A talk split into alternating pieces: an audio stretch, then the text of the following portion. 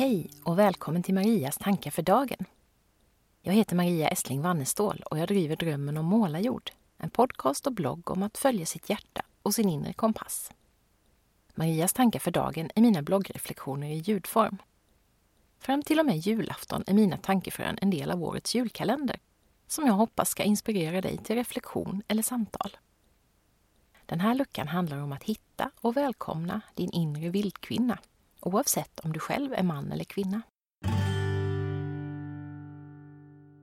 Ända sedan jag och Sara bloggade på livstid har jag ofta använt begreppet inre kompass för att beskriva det där som handlar om att följa sitt hjärta, inte bara sin hjärna. Sin magkänsla, sin intuition eller vad man nu vill kalla det. Att lyssna inåt, gå sin egen väg, inte bry sig så mycket om normer och andras förväntningar. Jag har pratat om inre kompasser utifrån flera olika perspektiv med många av Drömmen om målarjords poddgäster.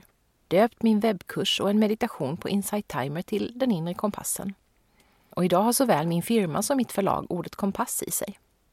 Min fina logga, som min dotter Sanna har designat, är en kombinerad drömfångare och kompass. Nu har jag dessutom fått min inre kompass lite mer personifierad i form av en inre vildkvinna. Jag är med i en Facebookgrupp på det här temat, Vildkvinnans väg, där vi bland annat har diskuterat boken Women Who Run With The Wolves, Myths and Stories of the Wild Woman Archetype av Clarissa Pinkola Estes.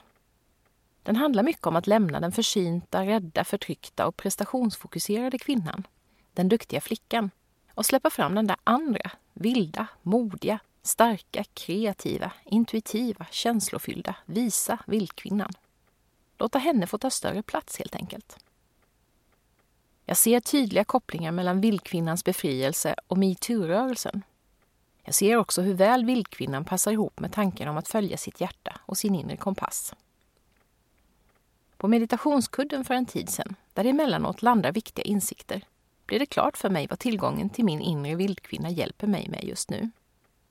Å ena sidan gör hon mig modig, stark och kreativ. Hon får mig att våga skriva böcker och blogginlägg om mina innersta tankar och känslor Även sånt som provocerar. Eller kanske får andra att tycka att jag är jättekonstig.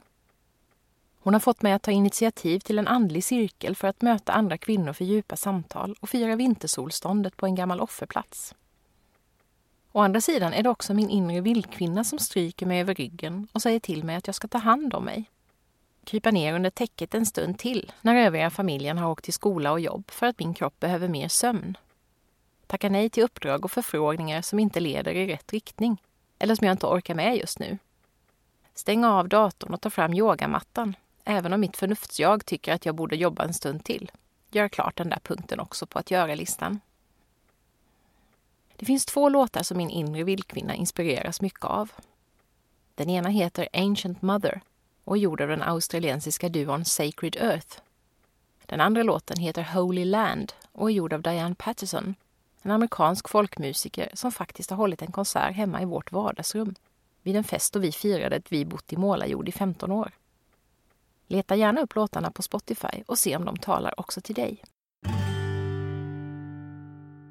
Här kommer dagens reflektionsfråga. Oavsett om du är man eller kvinna har du också hittat något som du skulle vilja likna vid en inre vildkvinna. I så fall, vad säger hon till dig? Skulle du vilja släppa fram henne lite oftare i ditt liv? Och vad skulle hända då? Tack för att du har lyssnat och välkommen tillbaka till en ny kalenderlucka imorgon. Hej då!